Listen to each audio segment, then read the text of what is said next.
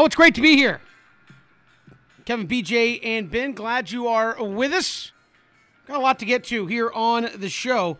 We'll talk with Justin Blalock, former Atlanta Falcons offensive guard. Home team, Brandon Leak, six eighty The Fan, the co-host of the Home Team and Ham- Hamilton Show, uh, will join us here on the program, and we'll look at, well,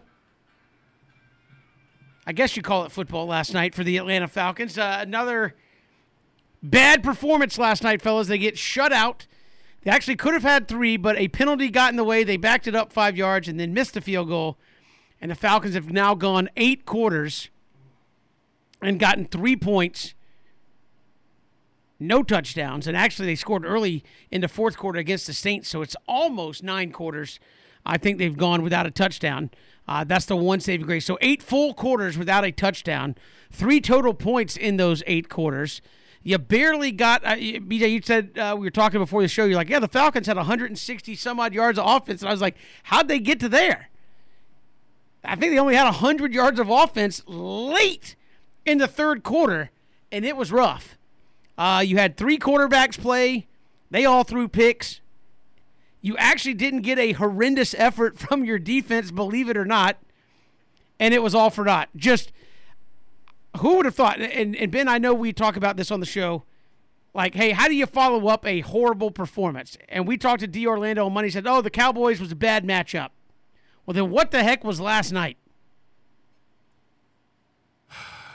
A disaster? I, I, I, I mean, I, I mean, it was a disaster because, Kevin, you make a really interesting point. Before we get into the offense and the struggles there, defensively, I, I think you were actually pretty good.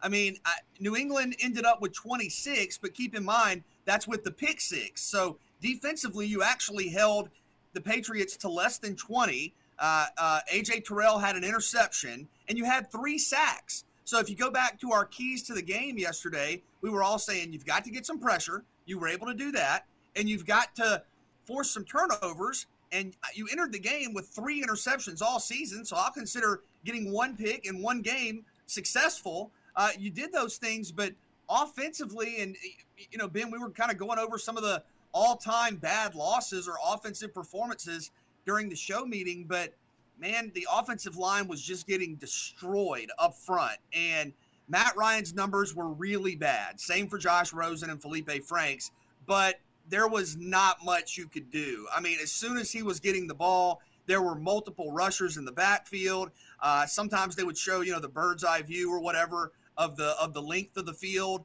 and there weren't many guys open. I mean, give New England credit defensively, but when you're a quarterback and you can't run the football and you can't block and nobody's getting open, and I think that was a direct tweet from you last night, Kevin, there there's not a whole lot you can do, and the offensive line just really had a hard time. And, and I know you've had injuries, you've changed positions, whatever, but you were consistently blown off the ball. There was not separation downfield. And then when I evaluate Atlanta right now, it's not just that you got shut out, and that doesn't happen in the league. I mean, maybe a couple of times a year across all the games, but you don't get shut out in the in, in the National Football League. It's not just that. It's that you lost forty-three to three.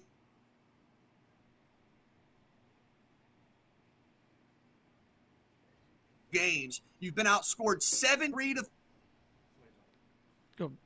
I mean, I, I mean, for me, for me, Kevin and B J, it is it, it's as simple as this.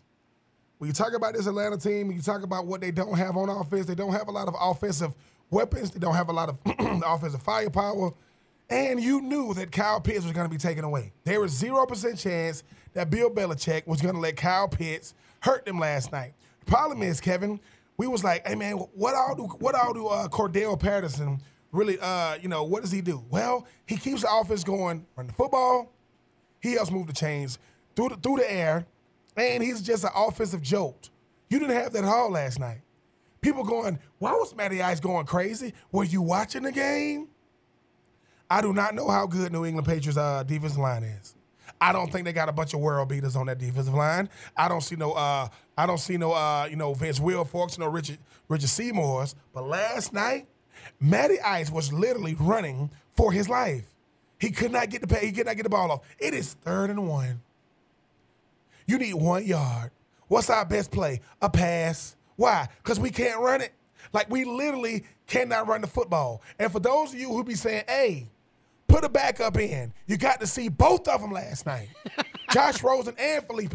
Pick, pick, get the hell out. I'm just saying, it's like it was bad. A J Terrell showed why he is one of the best young cornerbacks in the league. Problem is, he, he got a pick for nothing.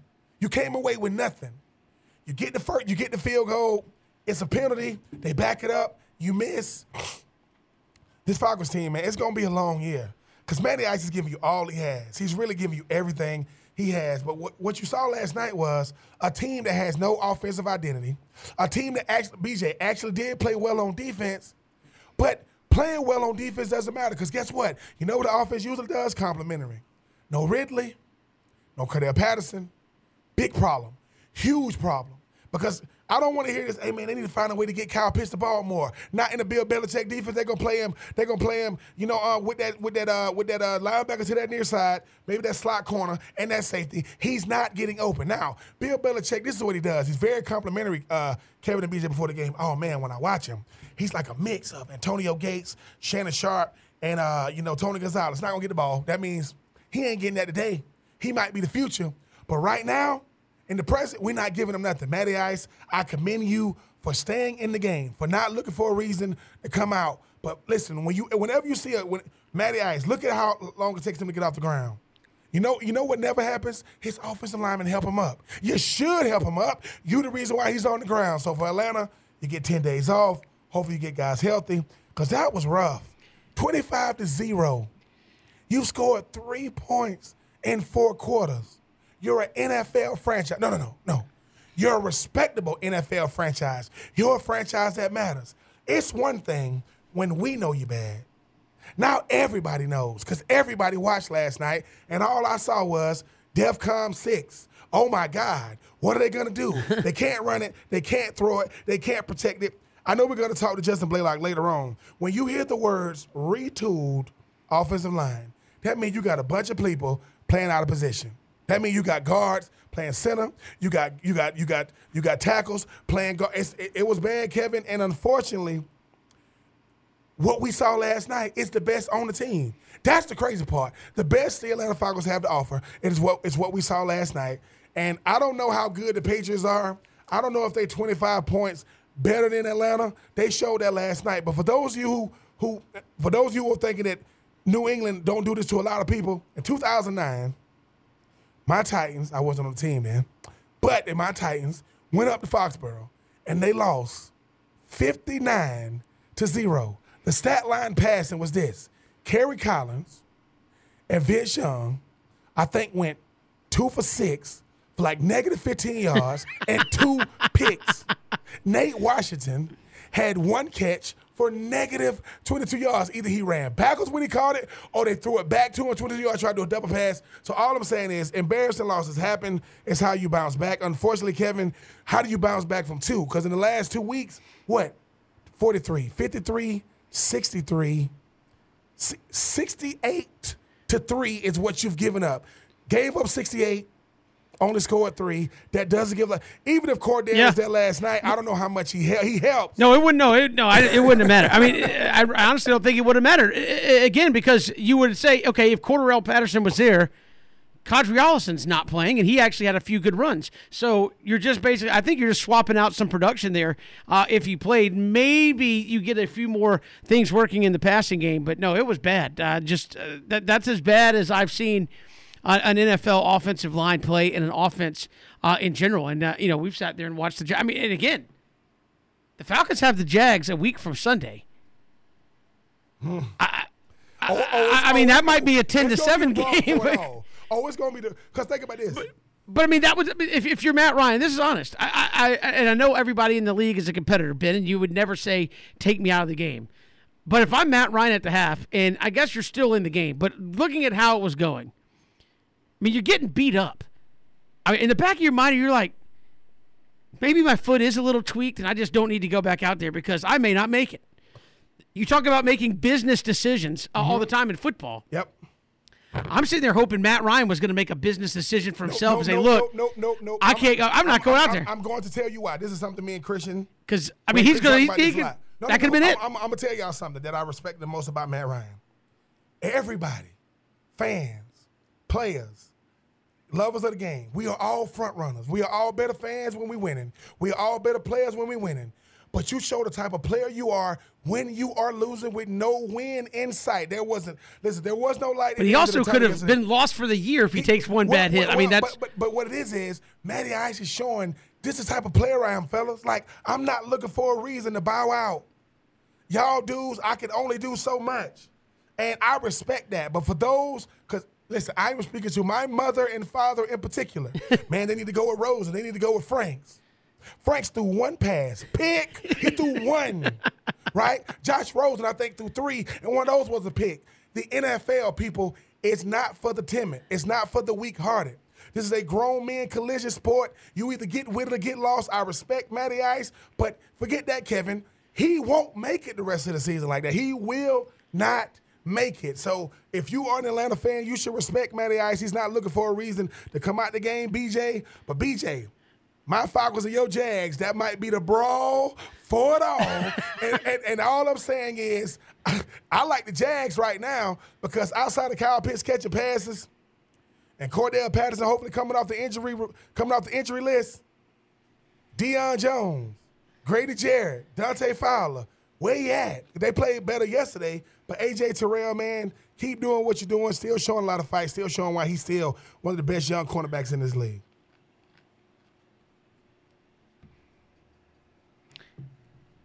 Overwhelming. I just don't know what you do. Yeah, uh, look, it was bad all the way around, and I think the question, if you're a Falcons fan, is where's the turn? Where is the turn in the right direction? Uh, because in, in every rebuild, any, any coach that's uh, you know trying to get uh, a team turned around, they're going to say, look, it could be bad, but there's going to come a, come a moment where it starts to turn, and you can see it going the other way. Where Where's that going to be? Where's that coming from? Because I don't know if you, if you, I mean, if, if I appreciate Matt Ryan, I totally agree with what you're saying, Ben. I respect Matt Ryan, but at the same time, you got to be being honest with yourself. Going, am I going to make it seven more weeks if the blocking doesn't get any better? Because Calvin no, Ridley no, can't no, go. I mean, no, Calvin Ridley, he's not going to make it. He's not going to make it. He's not going to make it. The team going to have to. Like sometimes you got to pick up your veteran. You got to play better for him. You got Matt Ryan, a guy who's uh, you know a savvy vet. Now you I appreciate need, that, but listen, I mean it's like need, you have no really, weapons and no, you don't. And, you don't. I mean you're gonna need really to come back. I mean, but he can't come back till the end of the month. Cordarrelle Patterson, we'll see if he can come back next week. But you, your blocking's bad. You don't have a lot of weapons. Uh, I mean, if I'm Matt Ryan, I, I'm not saying he's pu- publicly say this or say it to the coach, but you got to be in the back of your mind going, it's only a matter of time before I just take a shot and I'm not gonna be able to get up. Because it's every snap.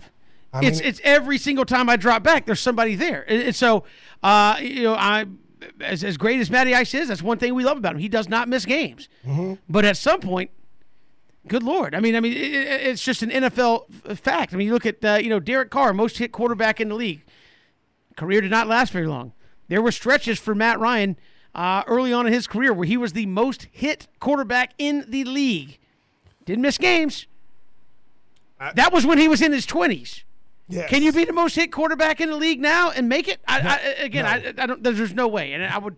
I'm hoping to see a sign that it might turn around at some point. We'll chat with home team Brandon Leak, co-host of the Home Team and Hamilton Show, six eighty The Fan there in Atlanta. We'll get his thoughts on what was truly a disastrous performance from the Falcons last night. And where is that turn?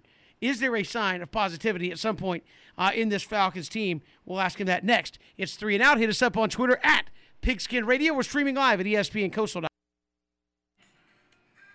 Good to have you here, Three and Out, on this Friday. Kevin, B J, and Ben. Tough night, needless to say, for the Atlanta Falcons last night. Our next guest, the co-host of the Home Team and Hamilton Show on six eighty The Fan in Atlanta. Home Team, Brandon Leak, joins us here on Three and Out. Home Team, just when you thought it couldn't get much worse after the uh, the Cowboys game, the uh, the Falcons kind of one-upped themselves last night, especially offensively. Well, it certainly was a night, Kevin. Uh, not one we haven't seen in, you know, going back to the nineteen eighties. You want to say it's unbelievable, but after what we saw in Dallas, I think we can see where the bottom, hopefully this is the bottom of this rebuild for the Falcons, because the last two weeks indicate that uh, you can't do much worse than that offensively or combined defensively when you talk about what happened both weeks. What can you do about the offensive line to try to, I, I guess, provide some consistent protection up front for Matt Ryan? Well, not much. You're just going to have to figure out if you can alter scheme a little bit, see if you can uh, maybe go quicker a little bit. Uh, the problem is if you can pass and run, then you can set up a screen game, which can help you out a little bit. But when you can't do any of it, you can't fool anybody on a screen. Um, it, it really is just the bottom of the rebuild. When you talk about where the Falcons were a few years in the Super Bowl, where they are now, um, they just can't run the ball. They're Swiss Army knife. Cordarrelle Patterson not a part of the game. He was out, and they were unable to run the football. Uh, the offensive line was able to get push. They weren't able to get you know, one yard on third and one or fourth and one, and um, they couldn't protect Matt Ryan. So really it's a bad situation for Arthur Smith. Really, you need to look at Arthur Smith and look at the fact that he won, he won as many games already this year with no money and not all of his players as Dan Quinn did uh, and the Falcons did their last game. Uh, last year when they had their players and spent the money they wanted to spend. And home team, I mean, what with the rest of the season still, you know, still to be played, I mean, are there any bright spots, you know, on this offense, on this team? Because when you think about a guy like Matty Ice, he's going to give you all he got, but he won't make it the rest of the season with those type of performances with the offensive line. Yeah, you know, Ben, if you can't run the ball, bad things are going to happen. If you can't run the ball, Matt Ryan's going to have to throw it a lot more. If you can't run the ball, Matt Ryan's uh, ability to be sacked a little bit more is going to go up. So it comes down to running the ball. I mean, if you want to look for a bright spot, Kadri Allison was able to get into the game. We haven't seen him over the last few years. Uh, last week we saw Wayne Gallman at the end of the game. He was able to get fifty-five yards rushing, so they were trying to mix some guys in. Um, unfortunately, Mike Davis has been a disappointment. Uh, he was a backup in Carolina when McCaffrey got hurt last year. Took over those duties, but he hasn't been able to do anything in the run game. And until this team can get better blocking or run the ball a little bit better, I just don't see how they're going to beat the better teams in the N F L. Lower-tier teams, uh, they can find ways to compete, but when you look at the scoreboard and look at the schedule, what it's produced this year, they play teams that have elite offenses. Bad things typically happen to the Falcons. So you're saying the best hope might be next week with Jack, with Jacksonville uh, to try to get another win uh, at this point with Atlanta? Well, you can't count your chickens before they hatch because it took the last uh, second field goal to beat the Giants. You had to come back and put away the Dolphins. You uh, didn't completely have everything under control with the Jets. So even the lesser teams, the Falcons, are not in a position where they can call their shot, and they just need to find a way to get some consistency with the offense because defensively they just don't have enough. No push, no pass rush, not enough ability to impact the game defensively. And that's the sad part about last night is that the defense actually had a pretty good game. It was a two-score deficit in the fourth quarter with the Falcons doing absolutely nothing on offense. And even then, the offense couldn't take advantage of the defense's good performance. So this is going to have to be a team where the offense does the heavy lifting. So how do you measure progress moving forward with a team that, what, has scored three points the last two games? Um, it's a good question. Yardage, you know, because I don't, I don't know what expectations for this team is win-wise. You know, with a new game uh, added to the schedule, you know, what is an average team now? Is it is it an eight nine year? Is it a seven ten year? You know, what does it mean? You know, how many more games can the Falcons realistically win when you look at winnable games? Jacksonville, Detroit, maybe Carolina, uh, but you got some bad boys and some headbusters you have to deal with, the forty-niners and the Buffalo Bills and uh, Tampa Bay again and the Saints defense again. I mean, I just don't know where expectations lie now, you know, until they can get the salary cap under control and they can get some players in here who can make plays. This is what a rebuild looks like. It looks like three-point in two weeks and a shutout at home on a Thursday night football game.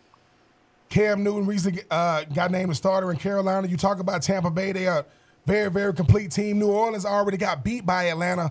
Even though they are in the rebuild, every team's got to have some type of identity. What is the identity of this Falcons team right now? Well, right now it's a team, if they score, that can throw the football a little bit. The problem is they need all of their pieces. Kyle Pitts can't dominate a game right now when he's the only person out there that can make a play down the field. Calvin Ridley being away from the team to deal with mental health issues really has impacted the weaponry. I mean, think about it. I, I, I'm going to have to go back and look deep into the archives, maybe blow some dust off of some old media guys to try to find a more paltry Wyatt receiving corps. Hayden Hurst was out last night. So Matt Ryan, in a game where the team can't run for him, they can't block for him, and Kyle Pitts is being double-teamed and shut down by the mastermind Bill Belichick, has to throw to Russell Gage, Tajee Sharp, and to uh, Olamide Zaccheaus. I mean, they're just not any playmakers on this team, but when they have had time, when Matt Ryan wasn't being knocked around and wasn't being sacked, he had some very productive moments early in the season. You just hope they'd be able to get that back with eight weeks of football left to go. And again, home team, a lot of times when you see performances like that from the Falcons, you start to hear the uh, the calls from the team, well, let's just stink for a draft pick. Let's just try to get as high a draft pick as you can. That's to, may not be a good strategy for this team. One, Ben's talked about this. You don't want to develop that culture of losing just for a draft pick. And this team, obviously, as judged by this most recent draft, has more problems than one pick's going to be able to solve. Yeah, I don't think tanking works in the N F L. The only team, well, the only sport where tanking really works is the N B A, because one superstar player, you know, can completely change your franchise. It completely changes free agents who want to come play with you. It completely changes guys who are already on the team that might want to stay to try to win a championship. In football, you know, the good teams keep picking towards the back end of the draft anyway, and they stay pretty much a competitive and good team for a run. The Falcons have had their run, and now it's time for them to rebuild. I mean, I would just say look at Penei Sewell and how he was talked about, how he was going to be a franchise changer. Well, uh, his team doesn't have a win yet. So it takes time. My position in the N F L, just pick right when it's your turn to pick, whether it's first, whether it's twenty-eighth, whether it's thirty-first, wherever it is, you need to pick right, and that's what the Falcons have suffered for. And what we saw last night was the remnants. You know, we're bottoming out the remnants of what Thomas Dimitroff and Dan Quinn weren't able to do repeatedly, which was pick right, which is why it was wrong going up against the New England Patriots in the shutout last night in front of the world. Is there some criticism, or should there be, for Arthur Smith? Or at this point, is it just kind of, I mean, it is what it is when you talk about the personnel? I don't think you can blame Arthur Smith. If you want to blame any coach for strategy, for in-game decisions, I, I don't think that's above uh, and beyond the line of, you know, being a fan or being a critic. He doesn't do something on the fourth down. I mean, last week he went for it on fourth and seven, didn't get it. People accused him of, you know, changing the momentum. Me personally, I don't know how, you know, kicking a field goal when you were up ten to three was going to stop the Cowboys from scoring another forty points. That being said, I don't think this is his fault. I think this is the fault of the last regime. You have no playmakers. You have no explosiveness. You don't have any pass rush. You don't have any stud players on defense. You have some young players. A J Terrell made a good play. But your best players are Matt Ryan, Cordarrelle Patterson, who was supposed to be the backup running back, and Younghoe Koo, who was a Pro Bowl kicker last year. They're already in the rebuild. Obviously, Arthur Smith was a guy that's trying to find his footing. When you think about he came, he came from uh, you know, Tennessee because of uh, you know, Derrick Henry. But what is, I mean, is there any sign of hope? I understand that football is hard to win, and it's hard to win consistently. But what do they have to do, home team, for, before the, even the next game? Because at the end of the day, you got to have something going to playing a Jags team that held Buffalo to six points. Well, the good thing is they have a, an extended time off with a short week. So they'll get eleven days off. They can kind of treat it like a mini-bye, get healthy. That'll be good for Cordarrelle Patterson. I think now, you know, with the extra time and playing a team that has a rookie quarterback, you know, maybe you can find out some things Uh, that can get you back on track. The, the funny part is, you know, outside of the games where they've been rocked, the Falcons have been competitive, and when they've been competitive, they've been right there at the end. So I think that's where they need to get. They weren't competitive last night yet. eighty total yards, you know, in the third quarter last night. You weren't moving the ball. You had forty yards rushing uh, when you talk about going to the fourth quarter. So there was nothing going on. They have to get something going on Unfortunately, it looks like it hinges on Cordarrelle Patterson, and hopefully getting him back in the lineup will fix a whole lot on the offensive and defensive side of the ball. Home team Brandon Leak, our guest here on three and Out. You can catch him on six eighty The Fan in Atlanta, co-host of the Home Team and Hamilton Show. Home Team, we appreciate the time. Have a great weekend. Anytime, fellas. Appreciate it. Home team Brandon Leak joining us here on three and Out. We'll come back. Justin Blalock, former Falcons guard, steps in. We'll ask him about that Falcons. Back here, three and Out on this Friday. Atlanta Falcons, tough go last night. Shut out by the New England Patriots. And, of course, a lot of talk about that offense and the offense that wasn't uh, last night there in Atlanta. Joining us uh, here on the program, uh, spent his entire career there with the Atlanta Falcons, a second-round pick out of the University of Texas, uh, offensive guard Justin Blalock joins us here on three and Out. Justin, welcome to the show. How are you? I'm doing well, guys. Thanks for having me on. Hey, we appreciate you coming on. And uh, obviously the Falcons struggled last night. A big reason folks were pointing to that offensive line, and a question that's been there for a, uh, a lot of the season. When you're talking about putting together a group of five guys up front, how do you kind of just figure out who does what well, and how, how do you – I guess, raise the level of play while you're in season uh, there amongst those guys up front? My goodness, it, it, it's really tough to do, you know, during the middle of the season. And, uh, I mean, a- after watching them last night, there were a myriad of issues, mostly. Um, and unfortunately, the, the best and the most tried and true way to do it is, is time served, essentially. Um, But what you're going to have to do is simplify things. Uh, because a lot of the issues that they're, it looks like they're having is, you know, communication, uh, confusion up front. Uh, these things, you know, whether it's on the practice field or, um, unfortunately, sometimes during a game, uh, the best way to learn it is to see it. But um, if, if you're able to maybe, uh, you know, do some slightly less complicated stuff up front, it's it's not going to be sexy. You know, you're not going to be putting up forty points a game, but um, hell, you're getting blanked now, so what's the difference? Can an offensive line improve kind of player to player individually, or does an offensive line, Justin, have to improve collectively as kind of one unit? Uh, uh, of course, you know, every every player can uh, get better individually. Um, and, in fact, that's probably easier, because uh, it just takes, you know, one guy uh, studying a little harder, or, you know, lifting a little bit more, more weight, you know, to in, improve incrementally. Um, unfortunately, it is a, a, a tougher, more arduous process to have five guys, uh, you know, get better collectively. And, uh, you know, when, when I was there, we had maybe a stretch of three and a half, four years where, you know, we had the same lineup, you know, damn near every week, and uh, you know, that type of continuity is unfortunately what it really takes, uh, short of having, you know, five Hall of Famers, and in the uh, free era, free agency era, that's not going to happen anymore. And Justin, there's communication, and then there's communication among the offensive line. But what people don't understand is, if you used to playing guard, communicating with a center, if you used to playing tackle, communicating with the guard, but now y'all are interchangeable.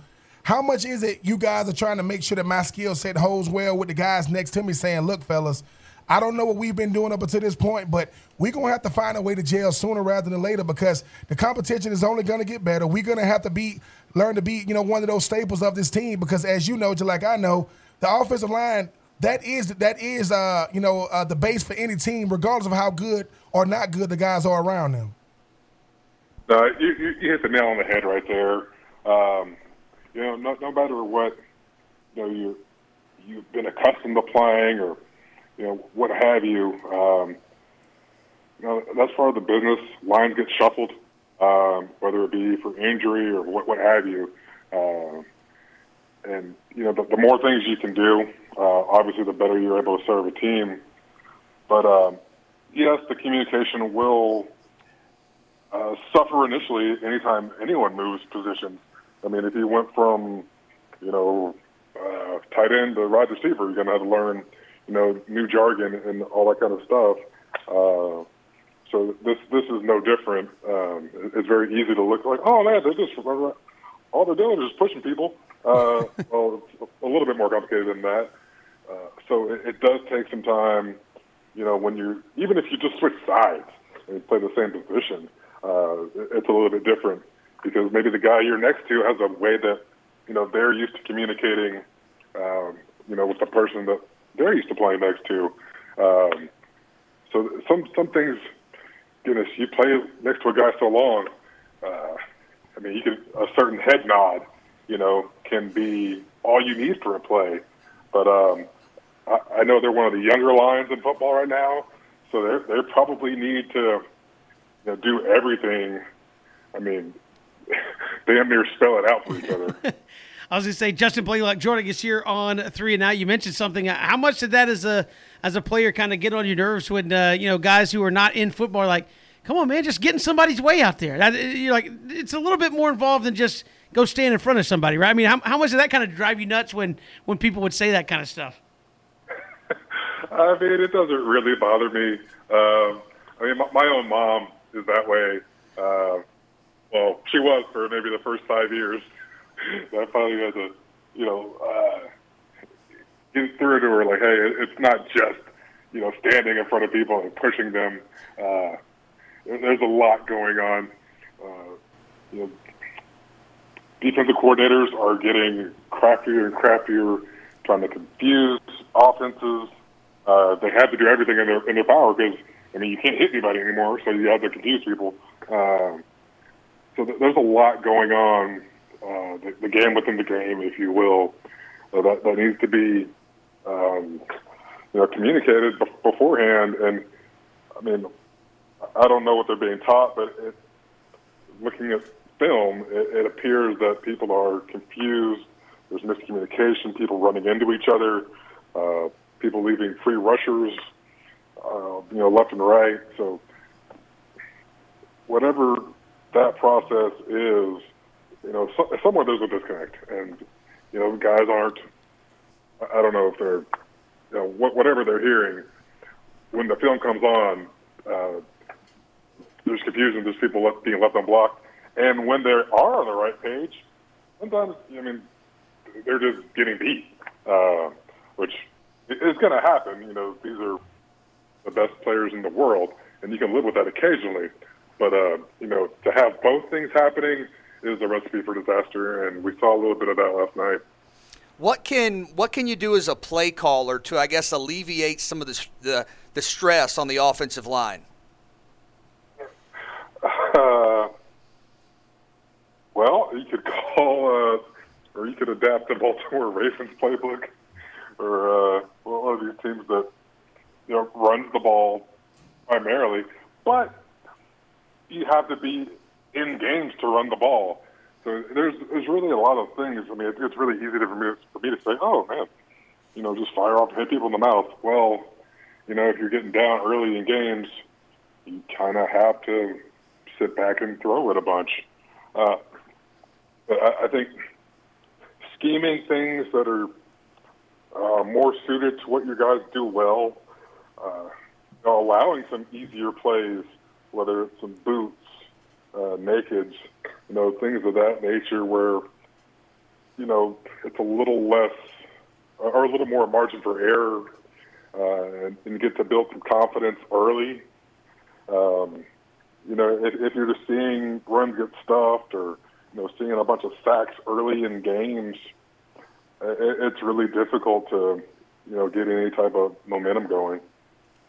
And, Justin, you mentioned it. I mean, uh, you know, uh, I, obviously I played with some incredible offensive linemen like yourself, guys who want to get out there and, uh, you know, they want to get out there pulling trap blocks, different, like the intricacies of the game itself at the, at the at the offensive line position. But like you mentioned, every single day, if you're right-hand dominant but you're on the left side, if you're left-hand dominant but you're on the right side, if you're a guard playing tackle, tackle playing guard, these things don't go away the whole year. They expect you to become something you've never been because you're getting paid. Just talk about the fact that they'll say, hey, Justin, need you to play left tackle this week. You can do it, but that's not what you have grown up to be. Just talk about just being able to constantly have to adjust, not just every game, but every single play, trying to get comfortable at a position you've never done. Sure. Uh, that would be extremely tough. I was, I was fortunate to never have to really move around too much, you know, once I kind of got in my groove. Uh, but like you said, I, I played right tackle in college, um, kind of out of necessity. Uh, and then I come over and start playing, you know, inside and on the opposite side uh, once I make it to the you know, professional ranks. So th- these things do take time, uh, but but they, I mean, of course, they, they can be learned. Uh, it helps if you're you know you're you're suited uh, to doing such things. I mean, it's, it's going to be difficult if you're a six foot one, two hundred eighty pound center asked to play left tackle. I mean, yes, I can learn the plays, but uh, you're going to have a hell of a time actually going up there and trying to block somebody. Uh, you know, that's why there's, you know, uh, prototypes at every position, uh, you know, to, to make things easier once you, you know, learn the concepts. Uh, I mean, I, I could, I mean, I could play, uh, I can play Madden all day and, you know, hit open receivers, but I'll, I'll never be an N F L quarterback. It's just not, not in the cards for me. Oh, yeah, there's a lot of all pros there on Madden uh, each and every day. Uh, Justin Blalock, our guest here on uh, Three and Out. Justin, appreciate the time. Thanks so much. Uh, my pleasure, guys. Thanks for having me on. Appreciate it. Justin Blalock joining us here on Three and Out and uh, kind of talking about some of the things that we're seeing happening there, Ben. Uh, we've got about thirty seconds. Jalen Mayfield, a tackle in college, playing guard, now for the Atlanta Falcons. It get exposed in games like last night because at the end of the day, yes, everybody's going to have to do something that's uncomfortable for them when you get to the National Football League. But it's one thing to have to do it to, to, to fill a need or a void, and it's another thing to have to do it every single day. As he mentioned, I played fullback for a couple of games, and once they saw that, you know, once they saw the run game go down, I mean, six five coming through the hole against a six-foot linebacker, that's not a recipe for success. Yeah, we've got more to come here on Three and Out. Take three right around the corner as well. It is Three and Out on this Friday afternoon. Hit us up on Twitter at Pigskin Radio. We're streaming live, E S P N Coastal dot com. Also live streaming on Facebook, Twitter, and YouTube. Here on this Friday, Kevin, B J, and Ben, glad you were with us. We'll take three right around the corner. Also look at some quarterback comparisons around college football as we come down the home stretch of the season.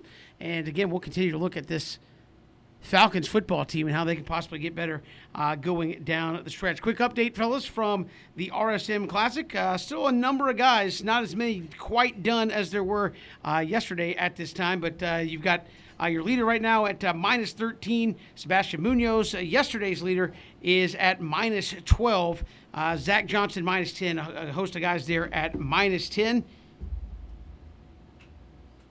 And he leads the group of local guys there atop uh, that leaderboard. Zach Johnson, uh, Saint Simons Island resident, there at minus ten.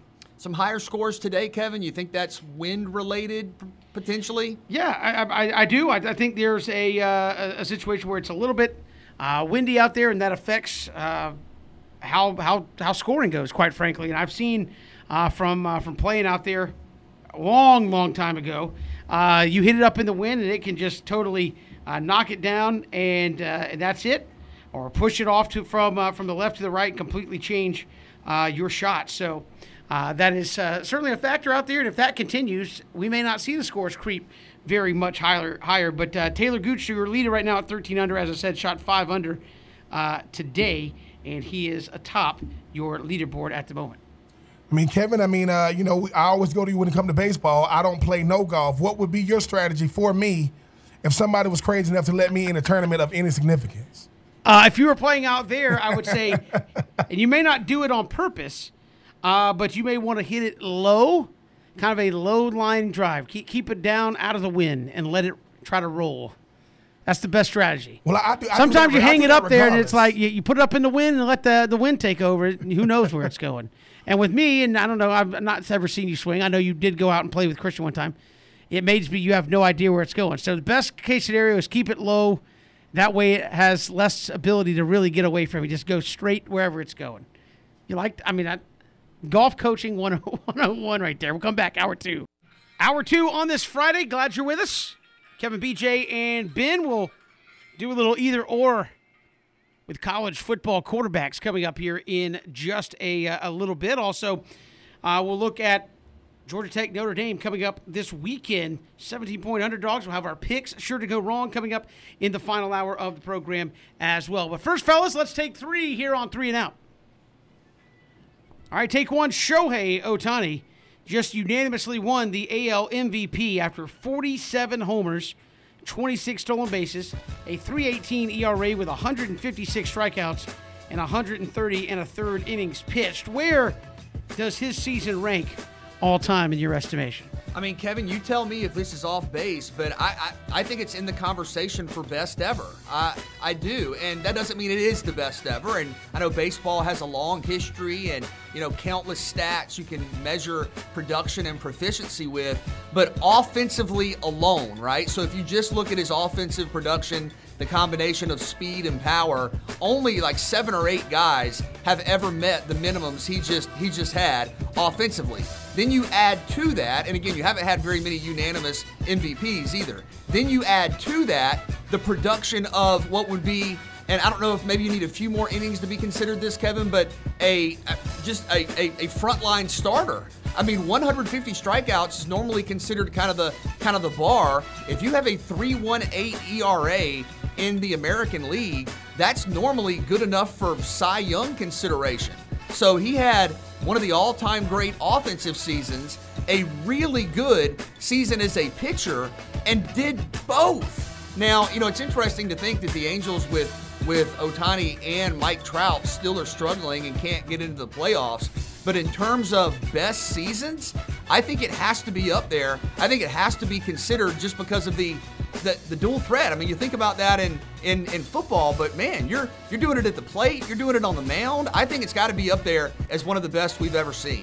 It, it, it, it might be the best we ever seen, Kevin and B J, because what you just said. If he just if he just if we're just looking at him, you know what I'm saying, as a as a hitter, look at what he did. Then you talk about what he did as a pitcher, and Ohtani makes people think, oh man, this is why you let uh, pitchers hit. No, he's not the reason why you let pitchers hit, because he's not a pitcher, he's a weapon. He can do anything. I think, I mean, I don't know if, I mean, I could be wrong. Uh, Kevin, has Ohtani ever played in the outfield? I'm just I'm just trying to say, uh, so he can do it all. Basically, wherever you need him at, he's not good at it, B J and Kevin. He's excellent at it. So the thing is, we start, and when you say it's the best, it's not taking away guys that had seasons like this, but you're going to have to look. It's going to be a very, very, very, very short list. forty-seven and twenty-six. He was almost a part of the thirty thirty club. The thirty, now I know, I know, Kevin, the forty forty club is very, very exclusive, but he also is a pitcher doing this. So when you talk about the best pitchers in there, we talk about the best hitters in there, we're talking about one of the best players there. Ohtani is a, you know, he's one, he's a once-in-a-lifetime type player. And Kevin, I mean, B J, I do it, I do, uh, you know, like what you said about him and Mike Trout. You like how? Dude, I don't know. You got two. You got you got the best player in baseball and the best all-around player in baseball on the same team. So I don't mind saying it's the best. And the thing about it is, okay, but now because he's done it, what you gonna be expecting him to have? What? fifty, fifty, what, fifty-five home runs next year, forty stolen bases. That's asking a lot. It, it, it is, but I think with Ohtani, I think he makes it look easy doing it. There are utility players, and they are every, or they are, you know, uh, guys that can flat out do it all. Ohtani can do it all. Yeah, I think uh, this is, he he's such an interesting guy because uh, I think this might be a guy that that harkens you back, especially when you're talking about things being discussed around baseball about D, universal D H and potentially tying the D H to pitching changes. Well, okay, so I'm going to change my starter to lose to D H. Well, I'll just put Ohtani in, in after he's done pitching and, and he stays in the game. So I think that I don't think you're going to see it to this level, but are there other teams that start to look at this, much like Bill Belichick uh, did in football and said, look, you're not just a defensive end. Hmm. You're also my fullback. You're not just a wide receiver. You're a corner. Okay, let me get a guy that can pitch. Can you play outfield? Can you hit enough that it's worth my while to let you take batting practice and work on those things? Those guys may be few and far between in the age of specialization, but I think it's going to merit at least consideration. Are there more guys than just him out there that can that can do it? Now, where does it rank all time? I will say it's the best we've ever seen because we have not been alive to see the entirety of of uh, of Major League Baseball. I mean, baseball is one of those sports. It goes back one hundred plus years worth of history, and how do you contextualize what Ohtani did this year versus what Babe Ruth did in the nineteen teens when he was playing for Boston, pitching and hitting? Okay, so Babe Ruth had, let's say he had twenty home runs and a sub two E R A. Okay, one, they were playing less games, but two, a twenty home run guy, he was hitting more home runs himself than over half the league as as a team was. So how do you contextualize that and put it up to today's standards where forty-seven home runs is a uh, is a big deal? But yeah, I will say it's got to be up there. Uh, not being around for all one hundred and X number seasons of Major League Baseball, I will say I've not seen anybody in my lifetime pull a feed off like that, where you can pitch, pitch proficiently. You got greater than a nine Ks per nine ratio, so you're over a strikeout an inning. Three E R A in today's game is pretty dang good. I, I think if you go to most people and say, give me a three E R A, I'll take it. Better than five and six, which we do see a lot of starters with that. And the fact that he is that proficient on the mound and can also get you forty-seven homers. Oh, by the way, you always hear, oh, we don't want our pitchers running. He stole twenty-six bases. I think the steal, the hit and run, the steal game's starting to maybe make a turn back in where you get guys like Acuna who can do it. You want to utilize that.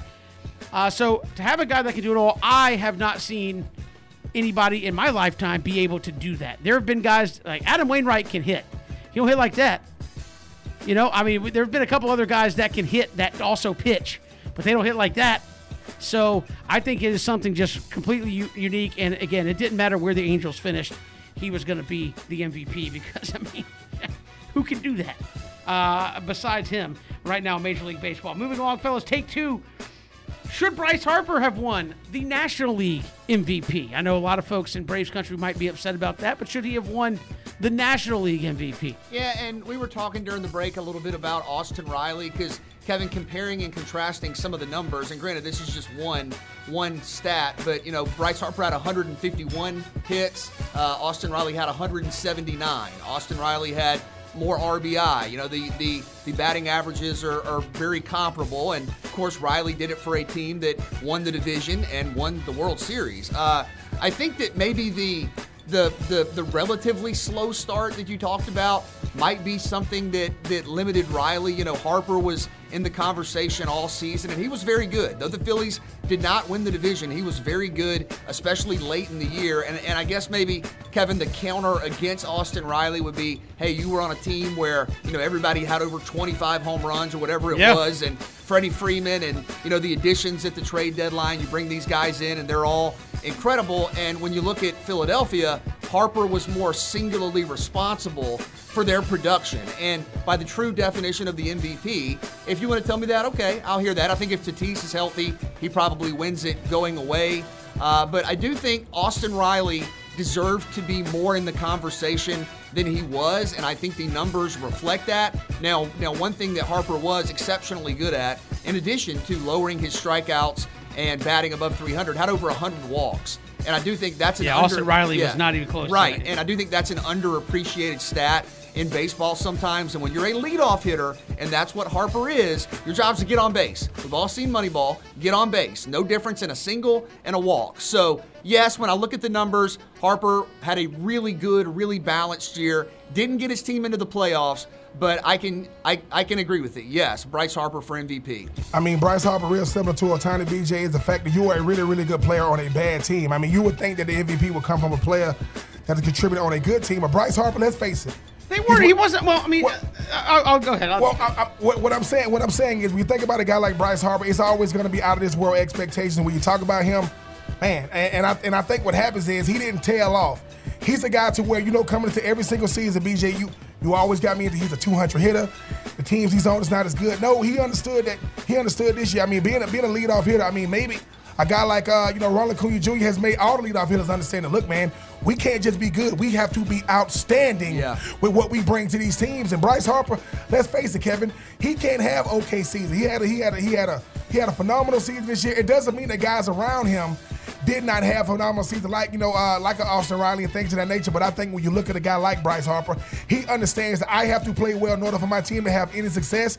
And he just have he happened to have one of those years. And I just think that we expect Bryce Harper to be okay and still get the fanfare. No, he was phenomenal. He earned it all this year, and just, and just, and uh, you know, he you know he won he won the M V P. I thought he was going to get it. Now Tatis, Kevin, I mean, I know we were talking about you talking about a guy that is rare.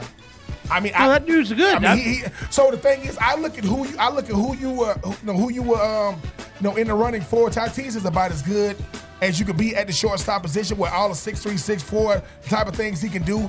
I think he would hurt his knee or something like that. He kept playing, but yes, Bryce Harper lived up because he, he lived up to expectations this year. Obviously, you know, the best player in the N L this year. So hey, man, shout out to Bryce Harper getting it done. Yeah, I, look, and, I, and I'm surprised, B J, you actually said yeah because I know you're not a huge Bryce Harper guy, but I mean, I, I I just look at what he does, he he did for his team, and I know the last week of the regular season or the last series in Atlanta, thankfully. He was not very good. Uh, and, and the Braves were able to, to secure the division. I, that's why I take a little umbrage if he was on a bad team. They weren't a great team. I don't think they were a bad team. No. But, but I but I but I look at the uh, I look at the M V P this way, and I think more so uh, in baseball it makes sense to view it through this prism because again, B J, if we just look at the M V P as who's the best player, well, you know, in the in the recent years, LeBron James should just get it every year without even playing any basketball games. I mean, to me, I look at most valuable as just that. You take this guy off of this team. And where are they? You take Austin Riley off the Braves, they're still pretty good. I, I think they're still pretty good. You take Bryce Harper off that Phillies team, and I don't know if they're talking about contending in September. And, no, I agree, and, I agree. and, and again, I, I think he is really, really good. Tatis, really, really good. The fact that he was injured missed some time, I think might have hurt him in the long run. But and the fact that I think if you really come down to it, Bryce Harper's team was close to making the playoffs. They did finish, I think, right at it, or maybe just above five hundred, somewhere around there. Trying to go off the top of my head. Tatis' team, way out of it. They were below five hundred. Granted, they were in a very tough division, but they were way out of it uh, and, and below five hundred. I, I have no problem with Bryce Harper winning it because I think if you take him off of the, the Phillies and the Braves were walking that division uh, in a big, big way. So, uh, Riley, I think his time will come. I think the strikeouts are a big detractor. I think the walks, uh, the fact that he didn't get a whole lot could be a big detractor, and the fact that you play on a team with Freddie Freeman and for the last two months played on a team with Freddie Freeman, Jorge Soler. Uh, you know, you play with some dudes now. I mean, that's that's like saying should, uh, you know, back in the in the nineties, was, was Derek Jeter going to win the M V P and, like, everybody on the team was an all-star? Like, yeah, you're good, but dadgum. I mean, everybody in that lineup was uh, amazing. So I think maybe that detracted from Austin Riley a little bit as well. And, you know, Freddie Freeman didn't actually have a, a slouch of a season uh, himself. Quickly, one more. Take three. Cam is the starter for the Panthers. What are fair expectations for him the rest of the season? Be himself. Make plays. Uh, I think you're talking about one of the great quarterbacks of this era. And I know a lot of people are excited. I am to see him back with the Panthers. I think he makes Carolina a, a playoff contender. And I know you're talking about a team that's that, that's five hundred right now, but I think you're talking about Carolina being a team, Ben, that has the potential to make the playoffs. You have a quarterback that can beat you through the air. You have a quarterback that can beat you on the ground. You have a quarterback that's a leader. You have a quarterback that wins games. It's a winner. I think I think Cam Newton in Carolina, back in Carolina, back in the game, back starting is good for the N F L. And, and what do you want him to do? Make plays. Make those around him better. That's what he's always done, and I think you'll see that out of Cam. Uh, a jolt of energy. You saw what he was able to bring to the table against, uh, you know, Arizona Cardinals team that everybody's going to say it's going to be contending. When you got Cam Newton on your team, your expectation level, you know, your your your level of play raises up to another level, and your expectation changes. I mean, do I expect Carolina to win this division? No. Do I expect them to be a potential wild card team? Yes. I mean, Matt Rule, I mean, Matt Rule got a mulligan. He was like, wait a minute. I mean, Sam Darnold's not here. I, know, I mean, I know I got you know, P J Walker. Cam Newton is available. You go out there and get him. Do you got to change up what you do on offense? Yes, you get to add more to it. So, yes, you look at you look at the way Brian Burns and his defense and Shaq Thompson, those guys are playing on defense. When you have a Cam Newton, you walk, you know, you you know, you walk with your chest out a little bit because that's six five, two fifty coming downhill. You got to deal with it. So I think that Cam is going to bring that life back to it, and Kevin and B J, let's, let's let's face it. You had no reason to watch without Cam. Now you have a reason to watch. He is must-see T V.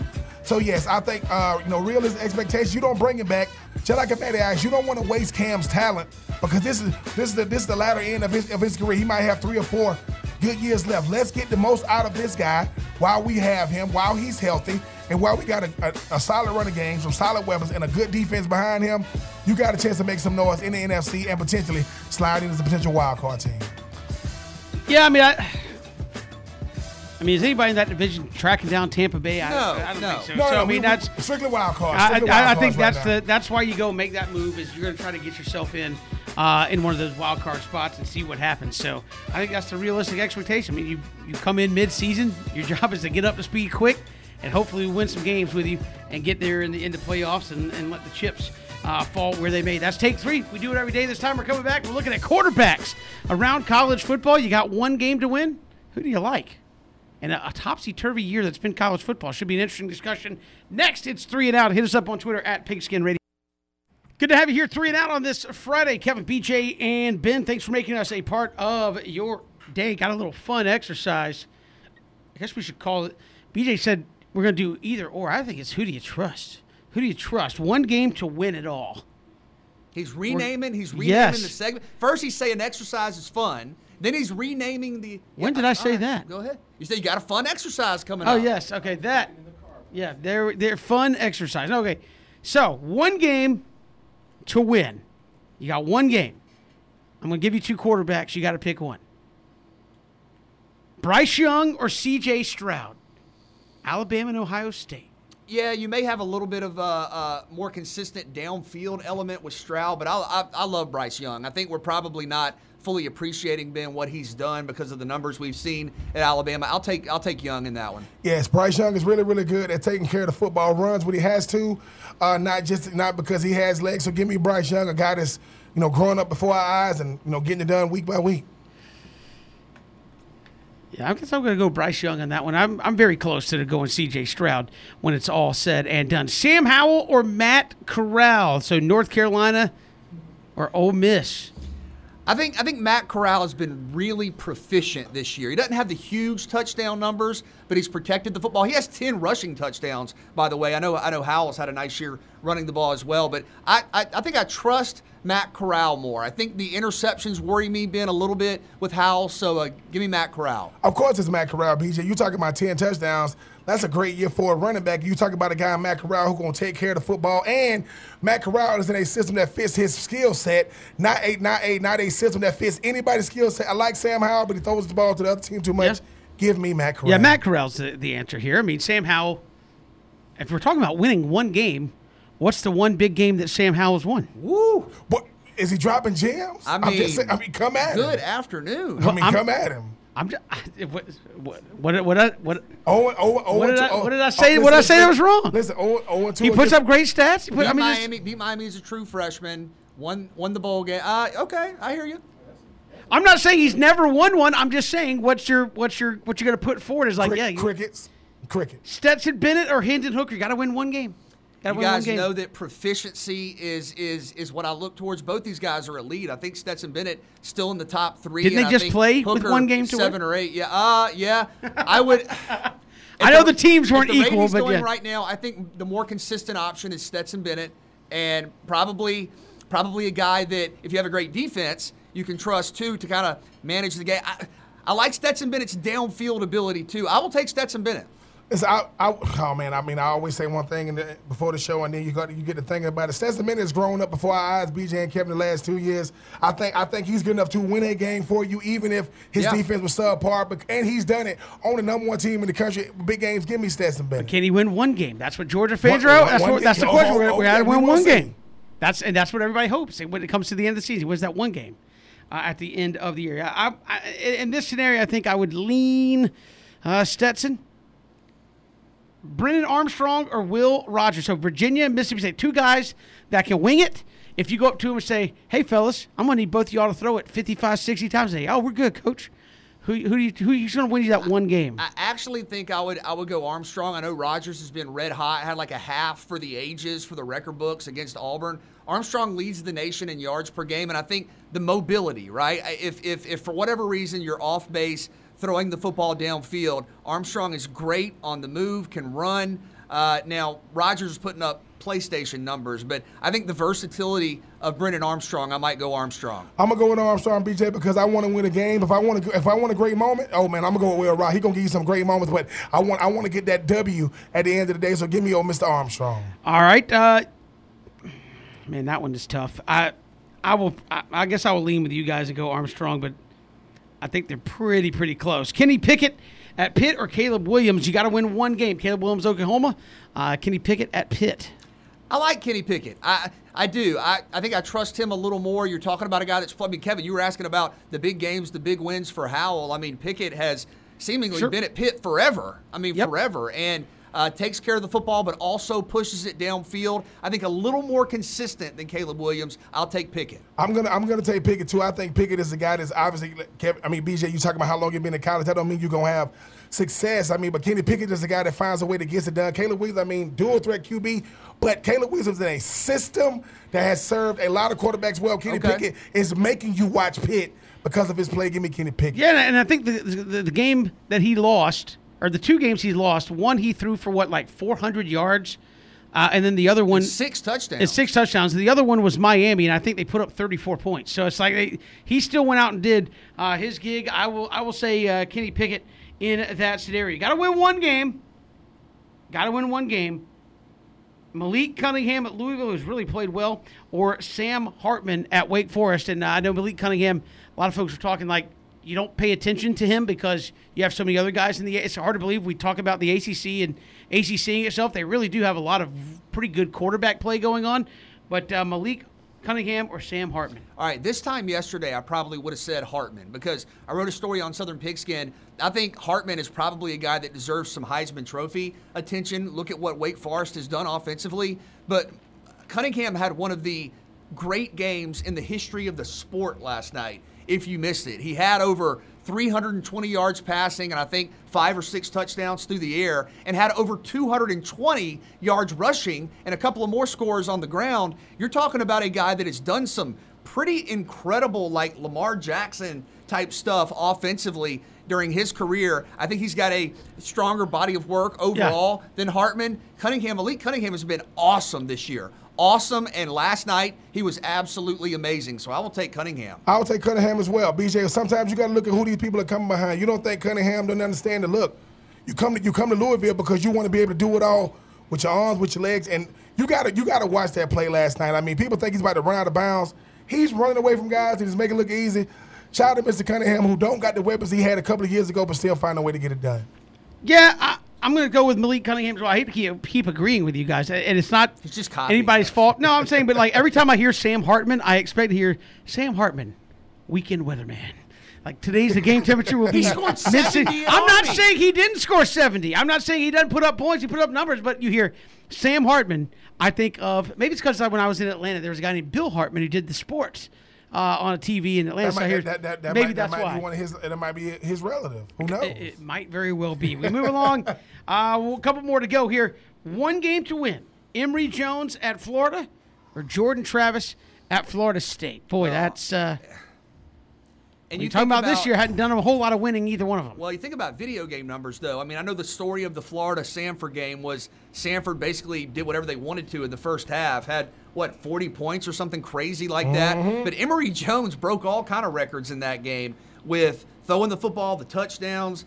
I, you know, maybe hasn't lived up to expectations overall, but was really good last Saturday. But I think there's something about Jordan Travis. Uh, you know, Florida State has not been great, but you think about the wins over North Carolina. You think about the fourth and fourteen against Miami on Saturday. He's got a feel for the moment that's pretty impressive. The late, you know, drives against uh, against Notre Dame. You think about what he's been able to do late in games. I will go with Jordan Travis. He seems to be one of those clutch football players. This, this is process versus progress. And, I mean, I know I know that uh, Benjamin Jones has been through the process, but Jordan Travis is a guy that just keeps getting better game in and game out. You know, understand this is a guy that couldn't throw the football a year ago now. He's added throwing the football to his game, and both guys are dual threats. But for one game, I think Jordan Travis is the guy I'm going to go with. I think he's battle-tested. Give me Jordan Travis. Wow. This is a tough choice. Uh, I guess I'll go Jordan Travis. I, I, and, again, both have had their moments where they've had to give way to other quarterbacks on the field.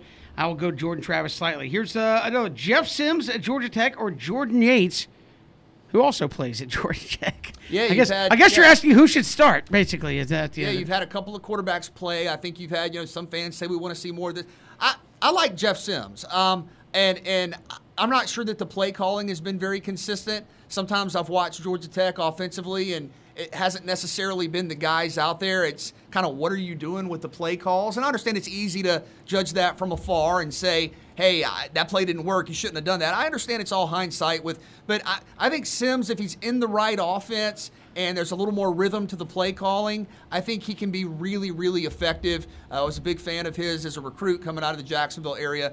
I, I will stay with Sims. I like I like Jordan Yates because I, I like a guy that uh, definitely gets uh, Georgia Tech better in the passing game and hand the ball off to Jameer Gibbs and get on out the way. And then you so now you got a solid running game with a guy who can get the ball down the field. I always like a better passer, being a former receiver, and a guy that can hand the ball off. You don't. There's nothing hard to say, Coach. Run the football. I got you. Throwing the football. Give me Mister Yates. Yeah, I guess considering they're both playing in the same uh, system here, I, I would.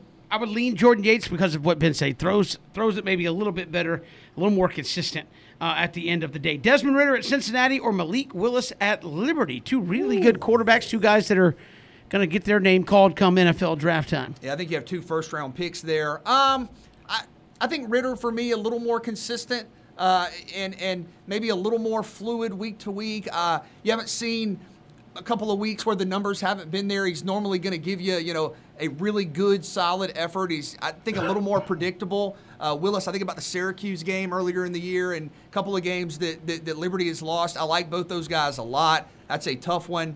But I think at this point, you know, Ritter's team is still undefeated. Knocking on the door of the playoff, I will take Ritter. I'm going to go Desmond Ritter for the simple fact that B J and Kevin, he didn't he didn't tuck and run. when He when he, he probably could have jumped in the transfer portal and went to another school because of the type of player he is. No, I'm going to do it right here in Cincinnati with the Bearcats. Looked at Georgia last year in the Peach Bowl. If they don't got a kicker with a freaking cannon in his leg, I think uh, Cincinnati wins that game. Love Malik Willis, so I think he's going to be going to get drafted higher than Desmond. But Desmond is battle-tested. And once again, dual-threat quarterbacks that are efficient passers. That's what you'll hear, is a passer with legs, not a runner who can throw. I'm going to go Malik Willis. I, I think you get a little bit more explosiveness with him at, at quarterback. Okay. I like that. So in a one-game must-win, give me the guy that can uh, really come out and give you that little bit extra dynamic. I'm going to go Malik Willis. And finally, J T Daniels or Spencer Rattler. Georgia and Oklahoma, two guys we talked about a lot preseason, neither one of them currently playing at this point. I was going to say, I mean, at the beginning of the year, were those guys the two Heisman favorites? Yeah, and, J- and J T Daniels might have been the Heisman favorite. J T was the uh, yeah. betting favorite, yeah. And, and now neither guy is starting. I, I think Spencer Rattler, you know, the relative production wasn't what it had been at, at Oklahoma. You know, Baker Mayfield and Kyler Murray, and you're seeing Jalen Hurts. And the expectation is if you don't come out and throw for four hundred yards and five touchdowns, you're getting benched. I still think he has a lot to offer. You know, J T Daniels, I think, inconsistent, and I think the upside is clearly there. The talent is clearly there, but I think you've quite frankly seen more from Rattler. So I will I will take Spencer Rattler. I will take Spencer Rattler because I want a guy that's going to bet on himself, bet on his talent, bet on his arm. Spencer Rattler, he's going to get the ball down the field. J T Daniels, that's B J, the best ability avail- availability. He's not going to be available. He's very he's hurt, and, and, I, and I think he's kind of gunshot sometimes. I don't want to. I don't want a guy that's going to try to play mistake-free football. Be willing to make some mistakes. That means you believe in it yourself. But Spencer Rattler, you don't have to worry about him pushing the ball down the field. Got beat out, but I would go with Spencer Rattler. Yeah, I'm going to go game. Spencer Rattler as well. Just, uh, again, a little more dynamic playmaking ability. I think uh, J T's been injured uh, a little bit more, and availability can, and we saw some inconsistent play when he was there, uh, when he was playing. He had a really good, again, small sample size. I hate to throw it all on him, but it's kind of up and down play.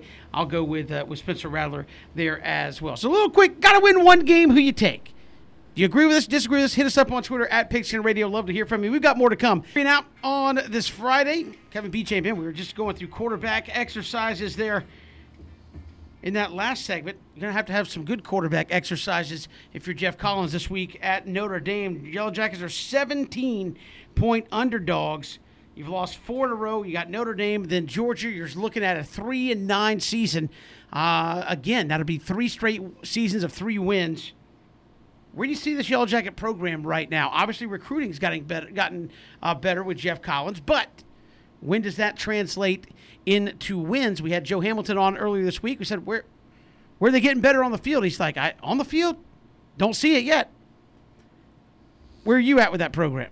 Yeah, um, we knew there was going to be a considerable transition. I think, you know, Ben, we were at the we were at the spring game uh, the first year of, of, of Geoff Collins, and you knew that it was going to take some time. But I think you are to the point now where you want to see some more consistent improvement, and this schedule is brutal, okay? Go back to the beginning uh, of the year, the preseason. We were looking at it going, if if Georgia Tech gets bowl eligible, maybe you're talking about coach of the year type stuff for Geoff Collins. Maybe the toughest schedule in all of college football, but at the end of the day, it doesn't seem like you're seeing consistent progress. You know, you'll have it. The North Carolina game at Mercedes-Benz, Georgia Tech was great. Sims was awesome. Quez Jackson and those guys, tackles for loss, sacks, all over the place. But you haven't been able to have two or three games in a row. And for me, Ben, I think maybe you asked uh, Joe Ham earlier in the week, this is a question that I can't answer right now.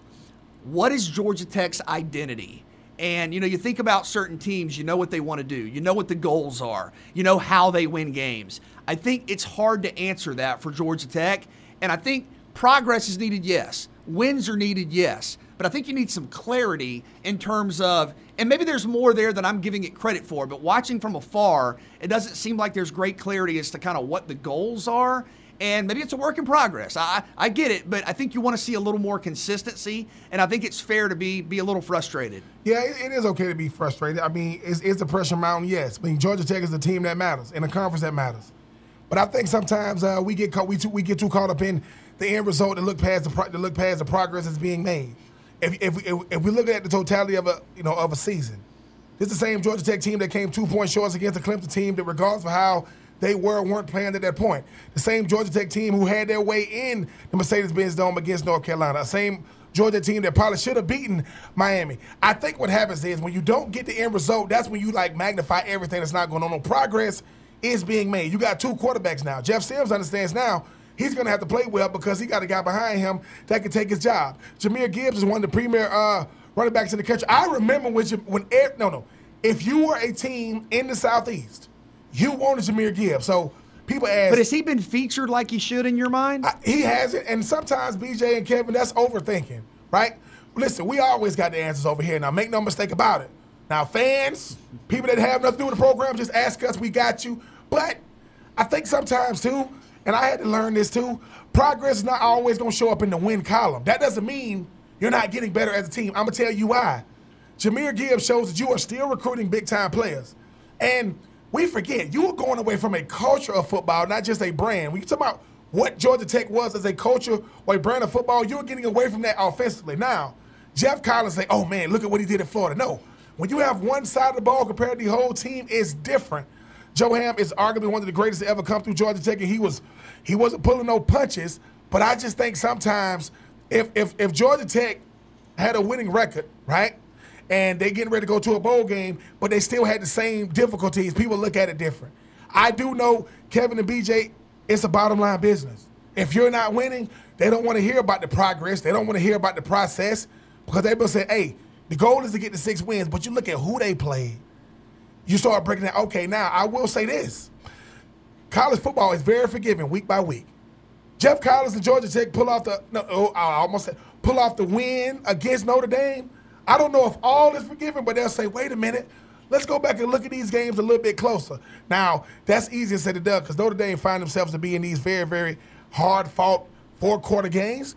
But Kevin, B J, I'll ask y'all, when you start looking at progress of a team, what gives you confidence moving forward that they're moving in the right direction? Or do you say, hey, man, maybe Geoff Collins has done all he can do with this with this brand, with, it, with, with this set of players, and maybe it's time for somebody else to try to pick up where he left off? Well, I, again, I don't know if it's he's done all he can do with this set of players, but I look at it, and as B J said, you have one of the best players in the country at the running back spot, and there's been times where you just really haven't given him the ball in key moments, and and that's kind of sports one oh one. Don't overthink it. Give the ball to your best guy and let him do it. And it, and if I'm going to get beat, it's like that basketball thing. Of course I'm going to give the ball to Jordan at the end. If I'm going to lose, he's going to have it in his hands, right? He's either going to give it to somebody that's open or he's going to take this last shot, and I'm going to give it to my best guy and say, you make the decision and you go win it for us one way or the other. Not, hey, I guarantee you the play call wasn't, hey, give it to Steve Kerr, Mike, you go stand over there. No, it was, we're going to use you either to draw people and get an open shot for your teammate, or you are taking the last shot